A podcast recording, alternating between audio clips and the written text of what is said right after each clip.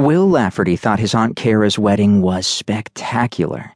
Held outside in the bride's backyard in Grass Valley, the event smelled of dusty pine trees and garden flowers. Big granite boulders littered the yard, with irises and snapdragons planted around them to make it look as though they were purely decorative.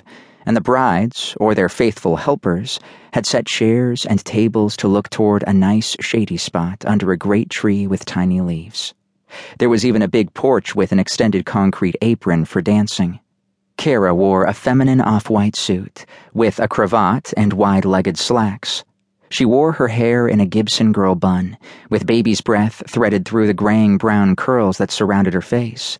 Her beloved Nina wore the full out wedding frock, narrow around the waist, tiny embroidered daisies complete with yellow gold centers and pale green leaves embellishing the frothy tulle of the skirt. Her hair was cut short and colored blonde with her piquant little face, she looked very Audrey Hepburn, except with a dye bottle and a nose stud. Only the fine lines around her eyes revealed that she too was in her early forties. Kenny cried on Will's shoulder the entire time. Will just beamed. He'd never seen Aunt Kara so happy. The ceremony didn't take long, long enough for Will to hold Kenny's hand and watch his mother, the one bridesmaid, wipe away some happy tears herself. At the reception, Will told Kenny to splash water on his face and gave him eye drops to clear up the red. Afterward, the two of them sat in a corner and picked out a single plate of vegetables, and together deconstructed the wedding. Kara looked amazing, Kenny said dreamily. The bride in question was making the rounds to the tables to make sure everyone was having a good time. Her laughter rang across the yard more times than Will could count. I have to admit, when I first saw Kara, I didn't think she'd clean up that nice. You were so nervous that day, Will said, rolling his eyes. You thought everybody in the room was a giant Kenny eating troll. Kenny sniffed delicately. Well, yes, but she's really rocking the suit today. And your mother, she looked thrilled. Will watched as his mother shooed Kara from one table to the next. Anne Lafferty looked good today, he thought fondly.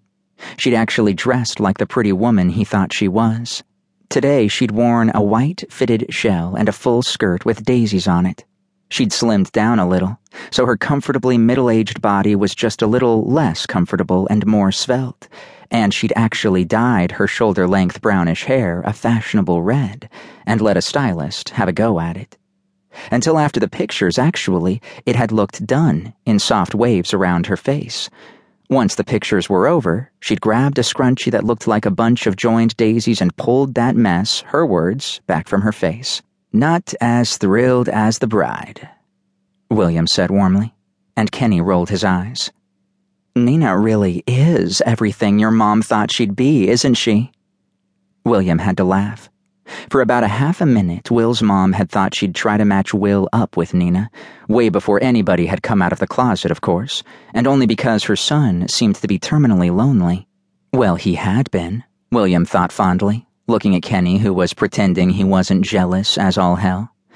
He'd been so lonely, he hadn't been able to see how lonely he really was.